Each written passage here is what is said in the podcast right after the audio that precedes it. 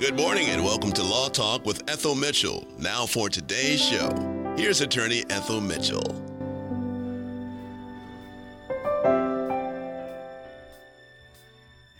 Good morning.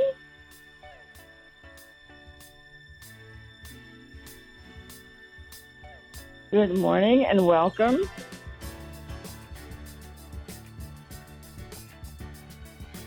Good morning and welcome to Law Talk with Ethel Mitchell.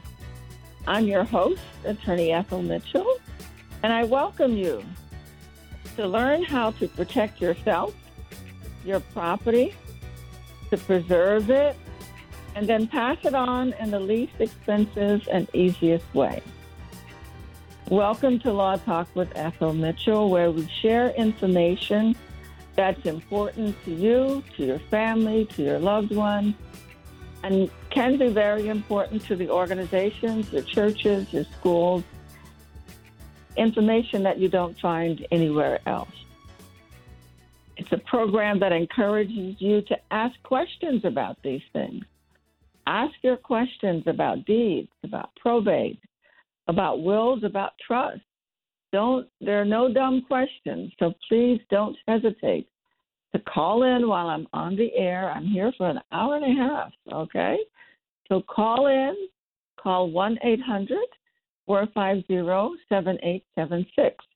It's 1 800 450 7876. There are no dumb questions. I will do my best to listen to your questions and to answer and educate and inform you and my audience about the matters that you call about. I only do wills, trust, and estate planning. And so that's what I'm going to talk about, and that's what I'm going to respond to. But please, please remember there is no attorney client relationship by anything that I say on the program or that's on my website. You really do have to go to a lawyer with your deed, with your situation, so that that particular lawyer can look at all the facts advise you, and then prepare the appropriate documents to solve whatever your your your concerns are, and to help you to create and pass on intergenerational wealth. That's all we do. But the name of my company is Wills and Trust LLC. We prepare wills, trusts, power of attorneys, advanced medical directives. We assist people in administering estates and trusts. And so if you or someone you know needs a will, a trust, or assistance in administering an estate, give us a call at 240 638 2828. That's 240 638 2828. While I'm on the air, as I said before, you can call the, the station WOL number uh, 1 800 450 7876. And I encourage you to call early so I'm not rushing to answer the questions at the end. If you're, you call and the uh, uh, WOL operator picks you picks up your call, please stay on the phone. Don't disconnect or hang up. It takes a little bit of time to get for him to tell me and then for me to let you on. Okay, because remember, all of this is being done remotely still. We don't go into the studio, just like I only go into the office when documents are ready to be signed. Everything else is done by phone, by mail, by Zoom, and we're and by email. It, it's working out very well. I think my clients are satisfied with it. We're able to get a lot of work done, and we're able to take care of people's situations, but uh, it is still being done remotely, and for the foreseeable future, it will continue to be done that way. So, again, give me a call at 240 638 2828. 240 638 2828. We will send you the client information form if you want to have a will or trust or for your personal uh, uh, estate planning needs, or if it's an administration of an estate, we'll send you the probate information form. We arrange for you to return that to us through a secure email portal if you'd like, Some people mail theirs in by postal mail, and then we schedule a video conference to discuss the specifics of your situation. I find that a much more efficient way of getting things done more quickly and more effectively. So call me 240-638-2828, 240-638-2828. And while I'm here on the air, call 1-800-450-7876 if you have questions about this particular subject matter. Law is powerful. It can help you or it can hurt you. It impacts everything that you do. What you don't know can definitely hurt you. And what you do know empowers you. And in this area of the law, talking about property and wills and so on like that, it can empower your entire family. Families that get this work done, that have their wills prepared, that have their trust prepared, that have it have their property transferred and titled in the way that's most efficient and effective for transferring property are able to benefit tremendously. Those families, their children, and their grandchildren go on to have increasing financial security and wealth.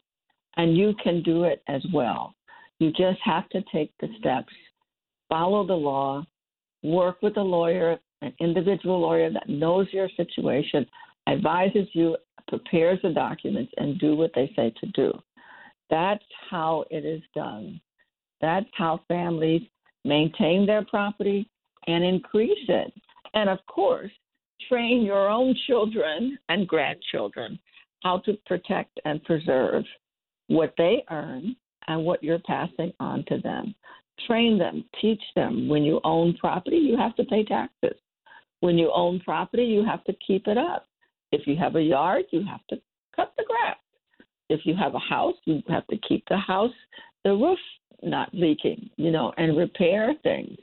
It doesn't really matter as much what you have as what you do with what you have. So I'm dedicated to trying to tell you what the law does and then using the law to help protect you, guide you, and make it uh, so that you are financially secure and those that you leave behind are financially secure as well. So, I do believe when we know better, we can do better. And I see it in my own clients all the time. I really see the difference. Please remember, though, you really have to get individual counsel. There's no attorney client relationship established. This is purely for educational purposes only. Every person needs three basic documents a last will and testament, a power of attorney, and an advance medical directive. Every adult person needs those three documents a last will and testament, a power of attorney, and advance medical directives. Many people can use a trust. For many purposes, a trust is the better option. Okay?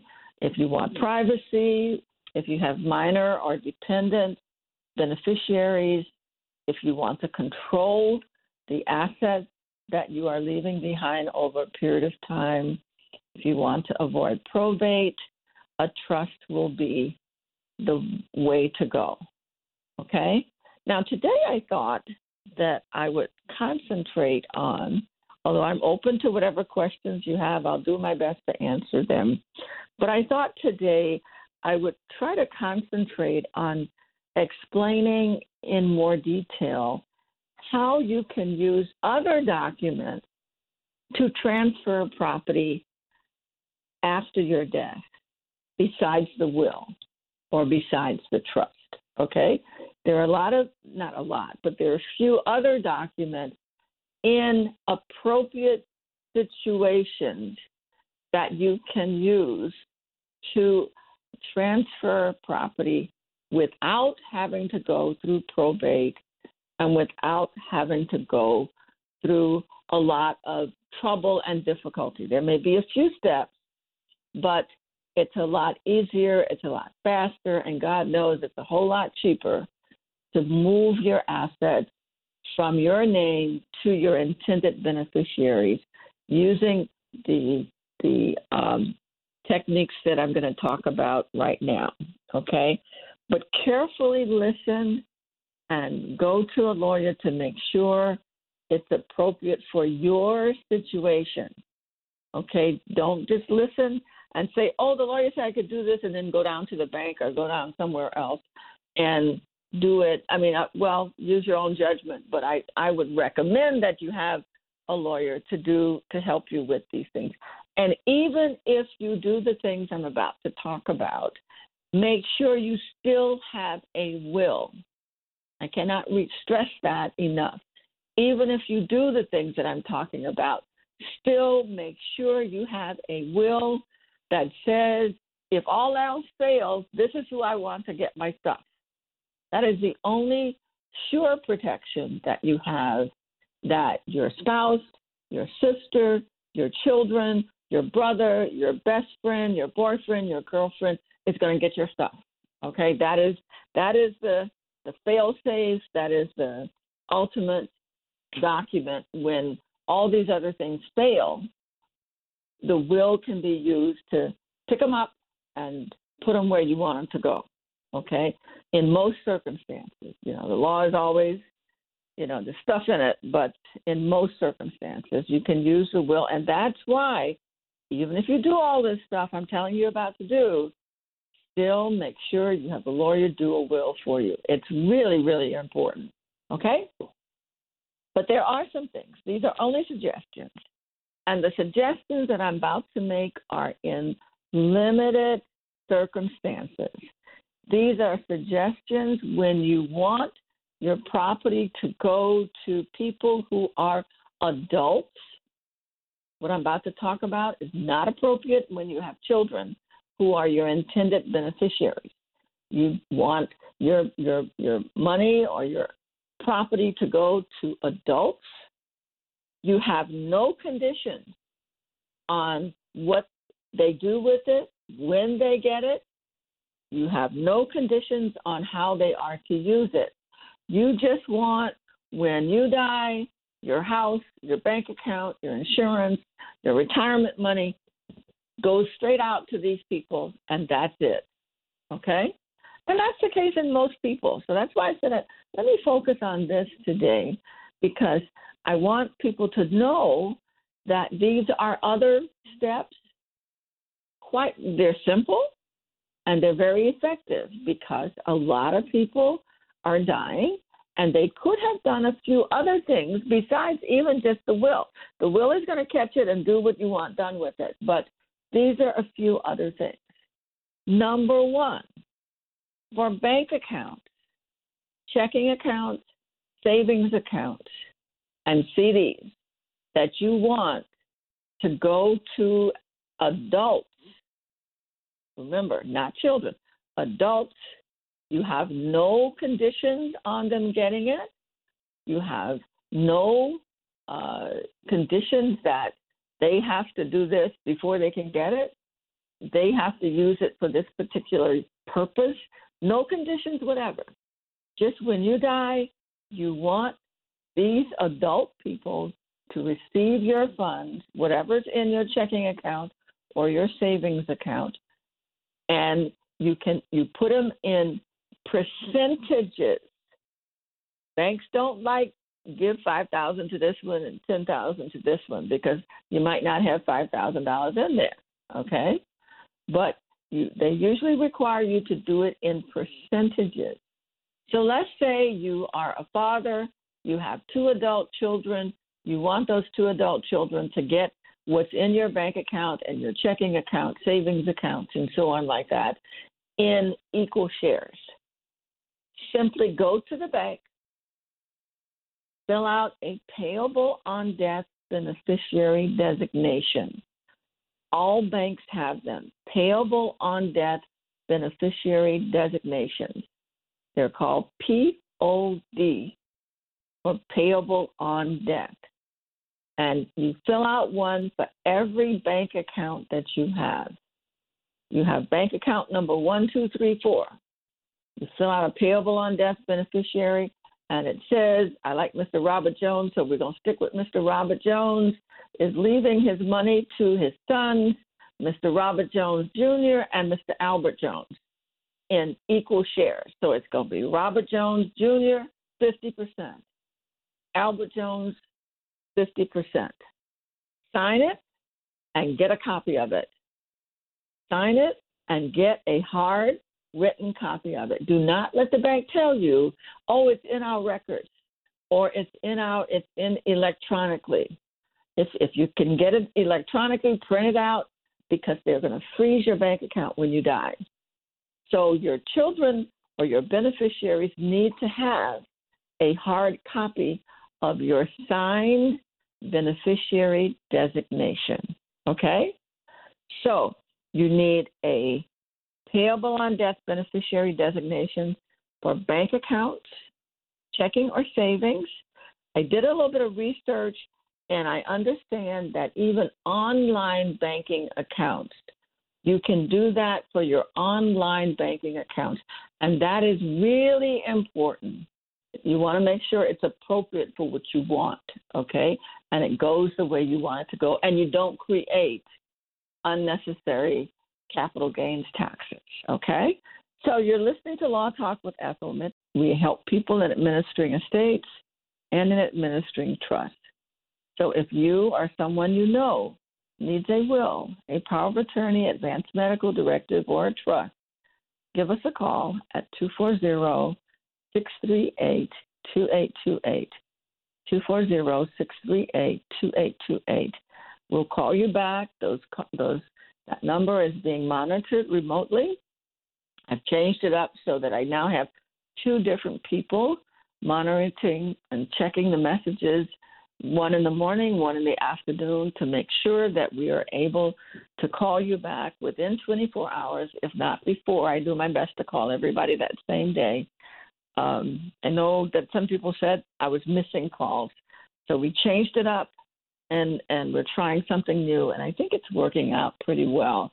So give me a call, 240-638-2828, and you will get a call back. If you want us to work with you to do a will, a power of attorney, advance medical directive, and maybe a trust, we will send you the client information form. If someone has died and you want assistance in administering their estate, we will send you the probate information form. And when you send it back to us, we will then schedule a video conference to move forward with learning exactly what needs to be done, explaining the process, and then getting started with your documentation. So give us a call, 240 638 2828. While I'm here at WOL, call in now if you have questions. 1 800 450 7876. I do this because I really want people to know and use this information, okay? I understand there is a caller on the line. Good morning. May I help you? You're on the uh, air. Hi. Thank, uh, yes, thanks for taking my call. Uh, as I heard you going through the different uh, scenarios, uh, I came across something recently, and I was wondering if you can exp- explain it from a legal standpoint. Uh, I understand mm-hmm. there's joint tenants with rights of survivorship, but I was told about joint tenants with entirety. Uh, can you diff- explain the difference between those two, and what uh, what would be the advantage of one versus the other? It isn't it it's not joint tenants with entire entire entirety it's tenants by the entirety and the difference okay. is that is only available to married couples tenancy oh. by the oh. entirety is only available to married couples okay and okay. joint tenants with rights of survivorship they both do the same thing they both mean that if your name is on the deed as tenants by the entirety, okay, two people who are married to each other, when one dies, the other one owns it all without going through probate, without going through anything. Okay, you just sometimes people want to file a confirmatory deed with a copy of the death certificate. But even if you don't do that, it belongs to the surviving spouse. That's tenants by the entirety. Joint tenants with rights of survivorship has the same result, but it is it is available to people who are not married. So let me give you an example. Suppose there are three brothers, and they have a home that they own together. Maybe they got it from their parents. Maybe they bought it together. It doesn't really matter. Or it could be three unrelated people. The law doesn't care, really. It could be any three people, three adults. And their intention is that when one dies, the other two will own it. And then when the second one dies, the last one will own it all. That's joint tenants with rights of survivorship. It's, I was going to get to that, but I'm glad you brought it up now because that is extremely helpful to avoid probate in in any kind of situation, but it's really coming up now in family situations. Let's say uh, Mr. Robert Jones, he's got a, a, a daughter and two sons, okay, and he wants his house to be given to his daughter and two sons, but he doesn't but he wants only his children to own that house. He doesn't want their spouses, he doesn't want their children, his grandchildren to have interest in that home. He only wants his his biological or legal children, whatever they are, to have ownership in that house. So he in either in his will says it's joint I mean joint tenants with rights of survivorship or there's a deed, maybe they get together and they buy it. They buy it as joint tenants with rights of survivorship. As one dies, the last the last two own it. When the last one dies, the last one when the next to the last one dies, the survivor owns it. That's another very simple way to avoid probate. It's it's it's I had some people this week who didn't do that and now we got to do two probates because two different people have died now. Okay, and they because they didn't put joint tenants with rights of survivorship on it. The law says if you don't put it, you are presumed to mean tenants in common. And tenants in common mm. means one third, in the example I just gave, one third, one third, one third. Okay? Okay. So got three people on the deed. You don't say joint tenants or rights, you know, rights of survivorship. Then it means Mr. Robert Jones has his one third. When he dies, his one third goes to his heirs. Okay. It could be either by deed or without a deed. It goes according to the law of intestacy. So now the other two own that property with the heirs of the deceased person. That's what's happening with a lot of this heir property, what we call heir property. Okay? Because if you okay. don't say joint tenants with rights of survivorship, the law presumes it to be tenants in common. Tenants okay. in common okay. mean your heirs. You see what I mean? And and that's mm-hmm. how a lot of ownership gets splintered. You know, because you have your share, your brother has a share, your sister has a share, when one dies, their children now own, and sometimes grandchildren, you know, and now all mm-hmm. of a mm-hmm. sudden, instead of being three people, you got 15 different people that you've got to get signing on a deed or to do anything with the property. And that's what the law presumes if you don't have tenants in common on the deed. I mean, tenants by the entirety on the deed or joint tenants by the deed on the deed. Really good question. Okay. All right, that that really answer. Thank you, and Thank I appreciate you. your program. Yeah. Thank you. Oh, you're quite welcome. Thank you for calling. If you have questions, call in. I really want people to call in so you can get this clear and you can make use of the law. Okay? Uh, 1 800 450 7876. 1 800 450 7876. I want to come back to the bank account and financial accounts so I can finish them. Okay, uh, I want to finish that, and then I'll go to the deeds again. Although that was that was kind of an explanation of what I wanted to cover. Okay, um, in the first part of the program, I explained about payable on death beneficiaries designations, POD. Then I talked about TOD, which is what's used when you have bank accounts that are in brokerage, you know, brokerage stock accounts, uh, securities, things of that sort. That's called TOD, transfer on death. You also can use these on government bonds. You've been listening to Law Talk with Ethel Mitchell. I got a really good question just now about the difference between tenancy by the entirety and joint tenants with rights of survivorship. Um, one of the things that I didn't get a chance to say about tenancy by the entirety that I think you should know is not only is it only available to married couples. Do not copy your parents' deeds and have it going from one parent to a child.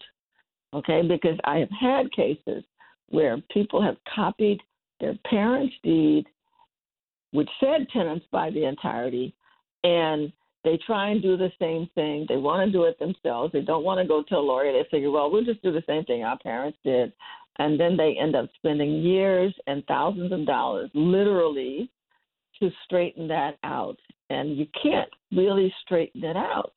You know, it's going to go according to the law of, of tenants in common.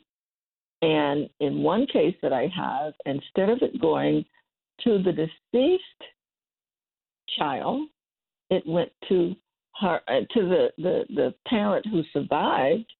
It actually went to the grand not not even the child of the the other person on the deed, the grandchild, because her child had died. It went to the grandchild, and that was not what they intended at all. But let me come back to the other important factor about tenancy by the entirety. Not only is it only available to married couples, it provides them with asset protection, like nothing, like nobody else's deed does. If one spouse is in a car accident, gets a judgment against them, that judgment cannot be used to execute against the deed of a house that's owned as tenants by the entirety at least not as long as both of them are alive. So the individual credit of the married couple, creditors, are not available to execute against a home that's owned as tenants by the entirety. That's an important asset protection feature of tenancy by the entirety that's not offered by any other type of deed. That's important to know. Okay? I'm going to return to this um, later on in the program. So do stay tuned because we're going to continue to talk about these important matters. It's really important that you know these things and that you use them as well. It will save you and your loved ones a lot of money and make the transfer of assets much, much easier. You're listening to Law Talk with Ethel Mitchell. Give me a call at Wills and Trust LLC. 240-638-2828 is our number. 240-638-2828 is the it is the only type of law that we do. We are actively engaged in the practice of law in Washington D.C., Maryland, and Northern Virginia. Okay, so give us a call and we'll be glad to work with you. Okay? We'll be glad to work with you because I want people to use, to know this stuff and to use it as well. Okay? It's really, really important. That we talked about checking accounts, savings accounts, security accounts. Now let's talk about retirement accounts. Do not assume that you don't have to put down a beneficiary designation on your retirement account. Just go on and do it. Just go into, if you work with somebody that way who has your retirement account. If you have a TSP, uh, work for the government, TSP, you have a 401k at your job, 403b if you work for a nonprofit organization. You have a simple IRA. IRA means individual retirement account. You have a SEP IRA, a Roth IRA, even a four was it 457b. Okay, it's a tax deferred savings account that's set up by an employer. Any of those types of accounts, be sure to name your beneficiary. Don't take it for granted. You find the beneficiary designation on that account. It's all nowadays they're all online. Fill it out, send it in, print out a copy of it for your records and for the benefit of those that you love, and make sure that they know they are supposed to get that money. It's important.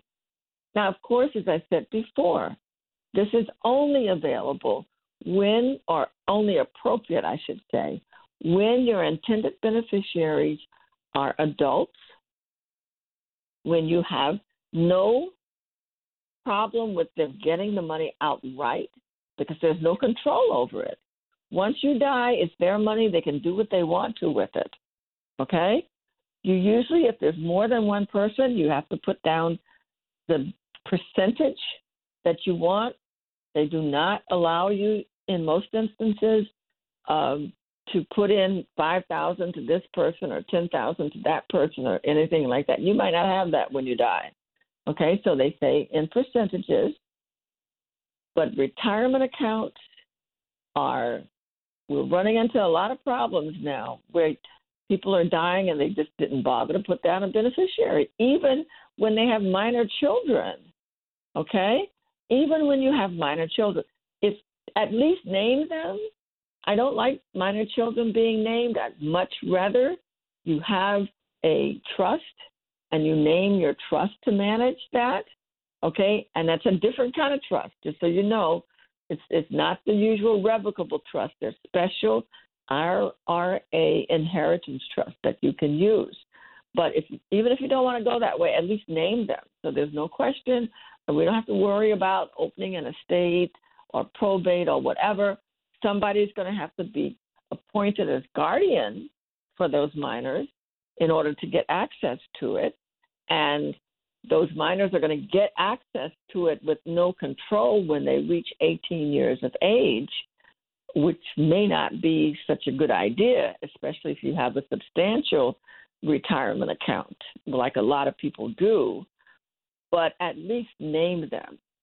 Otherwise, the contract documents that you signed and you probably didn't read because most people don't read them. Okay, when you open the account, says in the body of the contract who gets your assets that are in the retirement account when you die if you have not designated someone. If you have not designated someone, they say who gets what it is. Uh, and they, of course, they define it by relationship. Okay? Most of the time, it is if you're married, your spouse, not always, most of the time, so you're taking a chance. If you are married to someone and you think and you are depending on getting their retirement money if they die, then make sure they have named you as the beneficiary and you have a written copy of that. Okay? And vice versa. If you intend for your spouse to get your retirement account or your bank account or anything, make sure that you have named your spouse. Don't leave it to chance. Please don't leave it to chance, especially if they have other children that aren't your children, okay? Or they have things that are, they have creditors, so that if we put it through the estate, then the creditors will get it, okay? When you name a beneficiary, on a retirement account, they get that money. That money is paid to them. We don't have to take it through probate. If you don't, we got to take it. We well, retirement account doesn't go through probate. That's one thing. Retirement account goes to the beneficiary, or um, if if you've named them, and that can be whoever you want. In some instances, if you're married, you have to name your spouse or get their permission not to name them. Okay, in many instances, in a lot of jobs, you have to get your your spouse to sign off if you're trying to name your children or somebody else. Not in all, but in some. But what's important to know is if you don't say where your retirement money goes, the company will determine that. If you have if you are not married and you have no children, it goes to your parents. Okay? And your parent could be old, they could be senile, they could be in a nursing home, but that retirement company is going to pay it to your parents. And that money may be available now to for Medicaid or somebody else to take it. All right? When in fact what you really wanted to do was to leave it to your brother or sister. You see. Maybe you have a sister who needs that money, who could really use that money, then name her. Okay? Name her. Maybe you're in a relationship with someone that you want to benefit. Then name them, especially if you are not married to them. Make sure you name your intended beneficiaries on all of your accounts, especially your retirement accounts, um, if you are uh, your your your um, life insurance. We haven't talked about life insurance, but name your beneficiaries on your life insurance policies, please. Please, if you don't name them, that money goes into your estate. It is now subject to your creditors, and often it's used up for probate legal expenses, court fees, taxes, all kinds of stuff. Okay? But life insurance is another one where we find people just don't name their intended beneficiaries. And so part of that money has to be used to pay expenses, court fees, legal fees, all kinds of stuff like that. Whereas if you had just put the name of who you wanted to get that money on the beneficiary designation, that money that check would have been written directly to your intended beneficiary if they're adults, okay? And it would not have been available for any other use. It's also another thing, and I, I may have to wait until I come back after break, but in Maryland, this becomes very, very important when you are single or when your intended beneficiary is not your spouse or your child. Okay? And I'll explain that a little bit better when I come back because Maryland is one of the few states that still has an inheritance tax on beneficiaries to who are not what we call exempt. And I'll have to explain who is exempt. And that's important because I have a lot of people who want to benefit their nieces and their nephews and beneficiary designations on life insurance policies is one of the few exceptions to an inheritance tax that is 10%. We've been talking about how to make sure that your retirement money, your life insurance policy, your bank accounts, checking, savings, brokerage, annuities. I forgot to say something about annuities how to make sure that money goes where you want it to go. There are all kinds of circumstances where you may want, or all circumstances, you know who you want to get your money. You know who's going to use it in the way that you want, who's not going to waste it, who's not going to, you know, you may have one child who's very diligent, very ambitious, and maybe another child has a drug problem, a drinking problem, gets into trouble, is associated with bad people, uh, maybe has gone to jail. Um, who who does not show any remorse or any uh, intention of changing. Why? And and so you should name exactly who you want. So all that hard work, you worked for that money. Remember, you worked for that money. You worked hard. You worked long. You worked. You paid taxes on that money a lot. Okay, so don't just think, oh, it's no big deal. It's okay. You know, uh, you can't use it because it's not going to get paid until you die. You know, your retirement money, of course. Hopefully, you're you're receiving funds. You're living off of it, and uh, it will help to maintain your life in the way in which you want. But whatever is left over is going to be left here, okay? And you've worked hard for that. So take control over it by filling out the beneficiary designations and then keeping a hard copy of it in your papers where you have your will and your other important documents. Okay? These things are really important. You can create a really good legacy here so that those that come after you have a leg up. They don't have to start all over again. Okay? They really don't, but you've got to use these mechanisms to make that happen. You're listening to Law Talk with Ethel Mitchell. You can call me at the office, 240 638 2828. Wills and Trust is the name of my company, and this is all that we do, all day, every day. Okay? So call us and let us help you. Uh, Law Talk with Ethel Mitchell.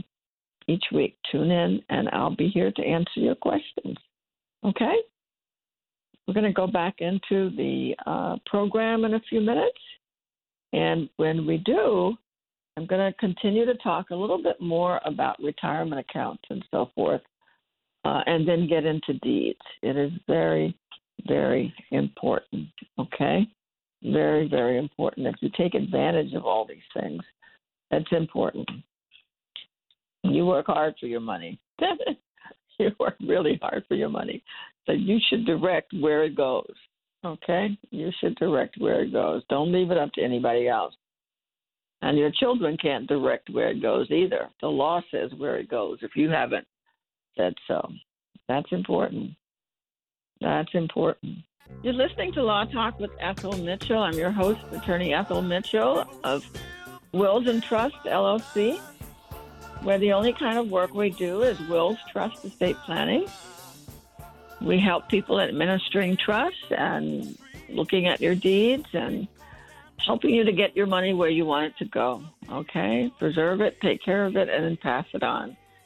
Uh, just before the last part of the program, I was talking about retirement money. Um, you know, remember, you work hard for your money. You, you, you know, Donna Summer, is that true? Is so that song is so true. You work hard for your money. So anything that you have accumulated, if it's retirement money, if it's life insurance policies, you paid for those policies.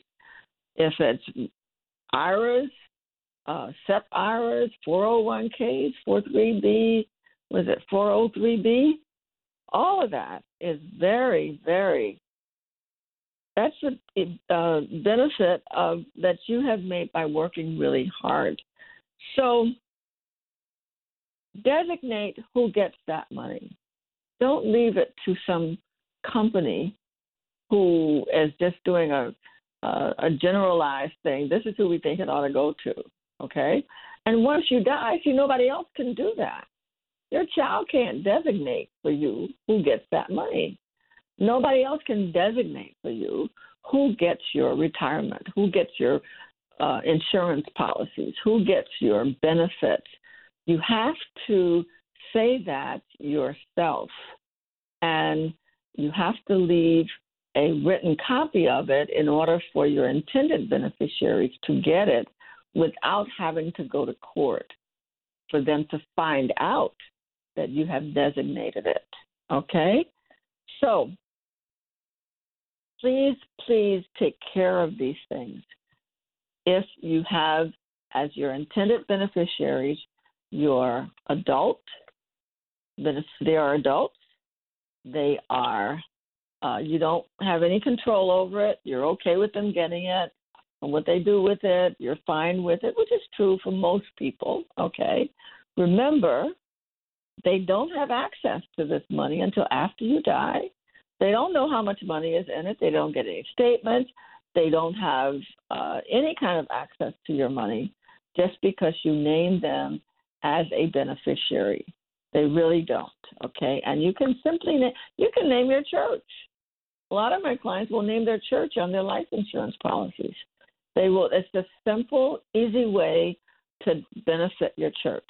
Pastors, if you're out there listening, be glad to come in and talk to your, your parishioners about this. But it's very easy. Just say, all of my life insurance policy goes to name the church. I always say, put the address of the church down because there are a lot of churches with the same name. Okay? So if you want your church to get all or a percentage of your retirement account, uh, then name them.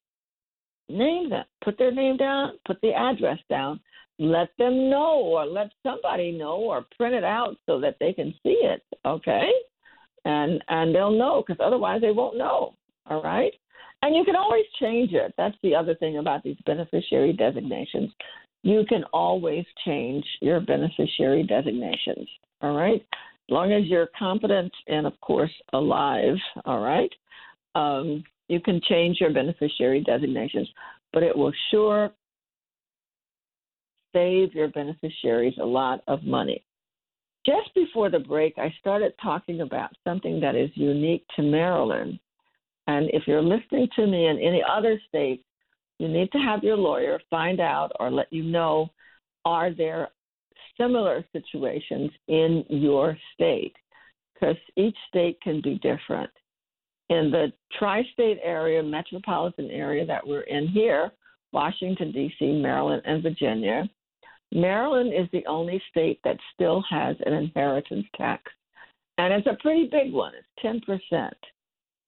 But exempt from that inheritance tax are your spouse, your parents, your children, your uh, sibling, grandchildren. Okay, so lineal descendants and ascendants, you know, grandparents, um, children, grandchildren, um, brother, sister, okay, uh, and of course spouses, uh, are exempt from the 10% inheritance tax.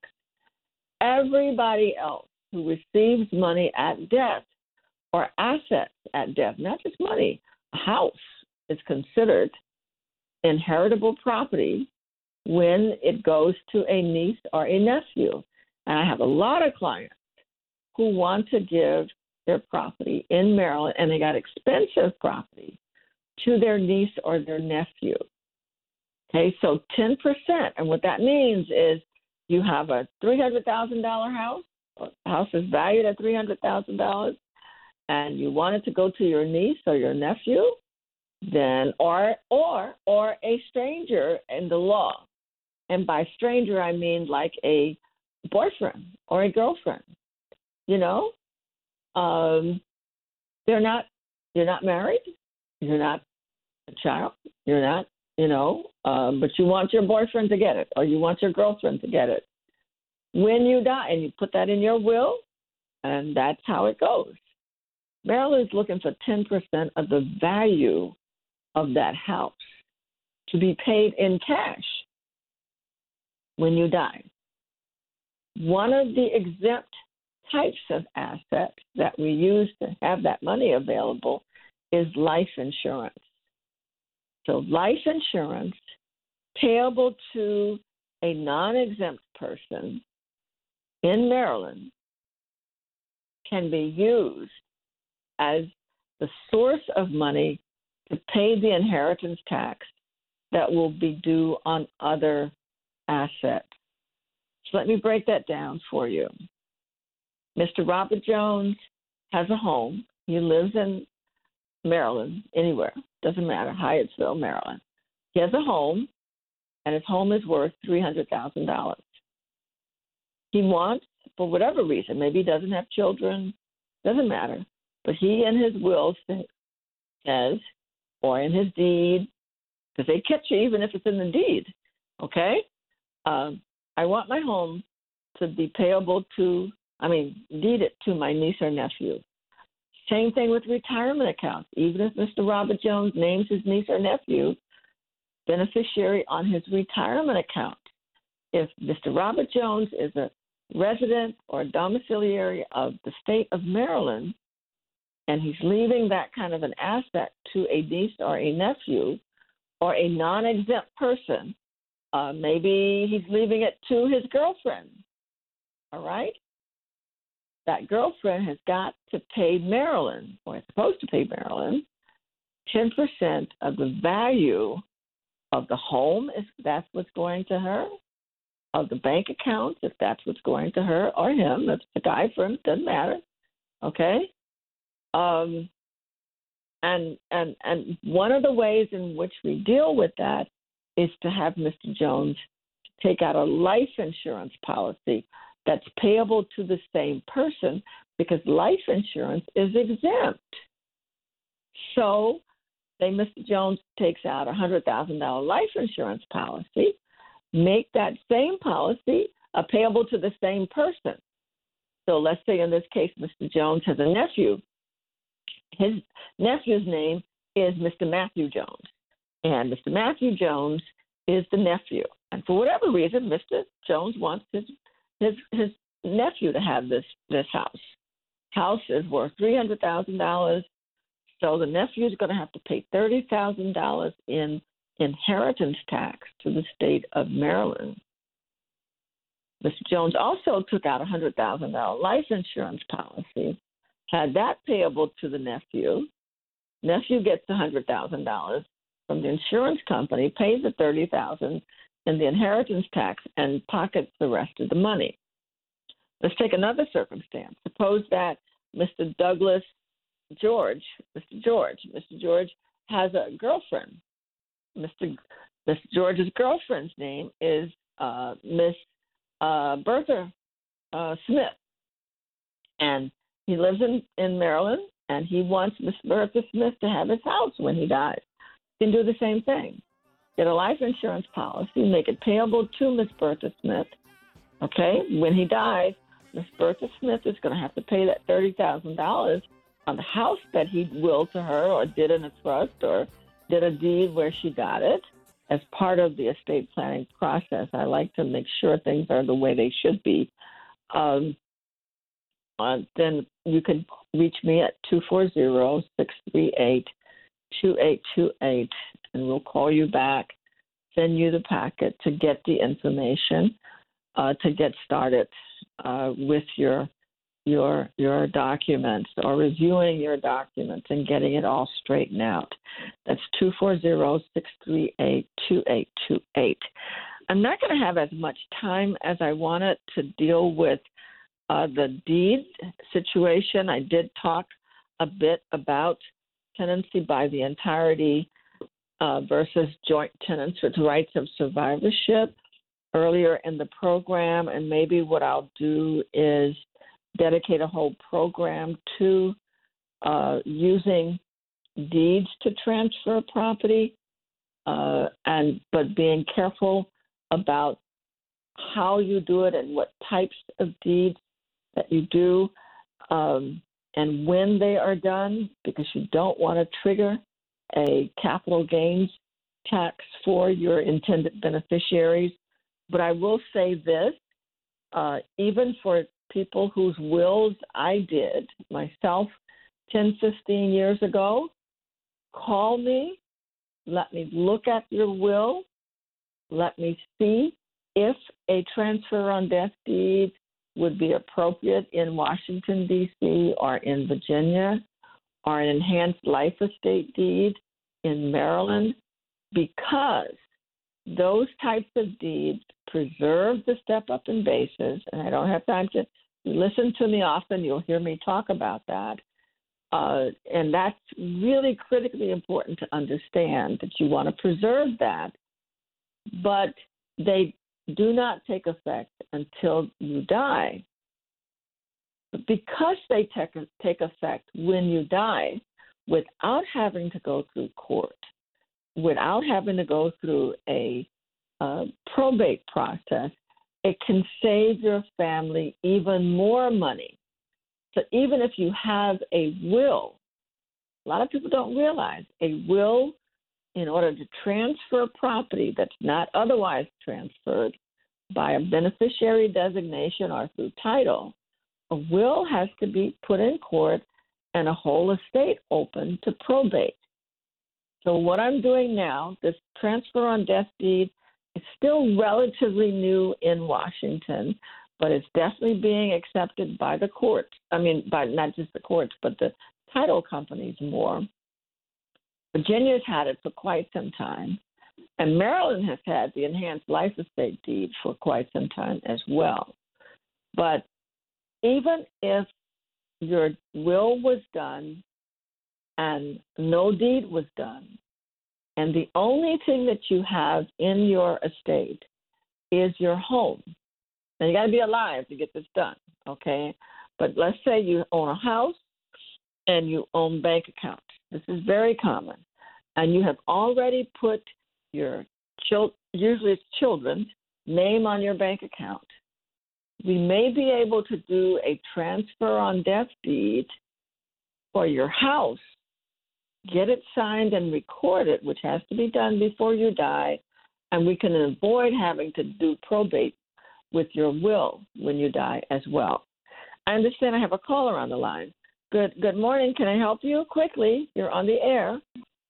Yes. Can you help a person whose mother is in a nursing home now and you're trying to um, do a trust for her? That is hard to do, but it can be done. Number one, she's got to be competent completely.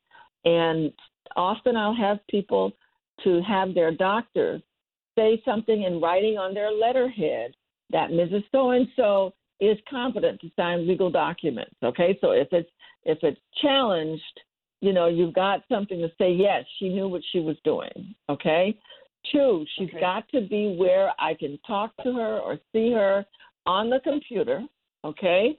So I know that this is what she wants. All right. And that, that can be just as a practical matter difficult. And three, when we're ready to sign the papers, she's got to be able to sign those papers herself in front of a notary with two witnesses. The witnesses cannot be her intended beneficiaries. And a lot of nursing homes will not allow their own employees or nurses in the hospitals to be witnesses. So there's some real practical problems with doing it. As a legal matter, there's no legal reason not to, but as a practical matter, that's the problem. But we can try. We okay, can try. I give your office a call. Okay, we can try. Thank you very much for calling. Seriously, it's a good question.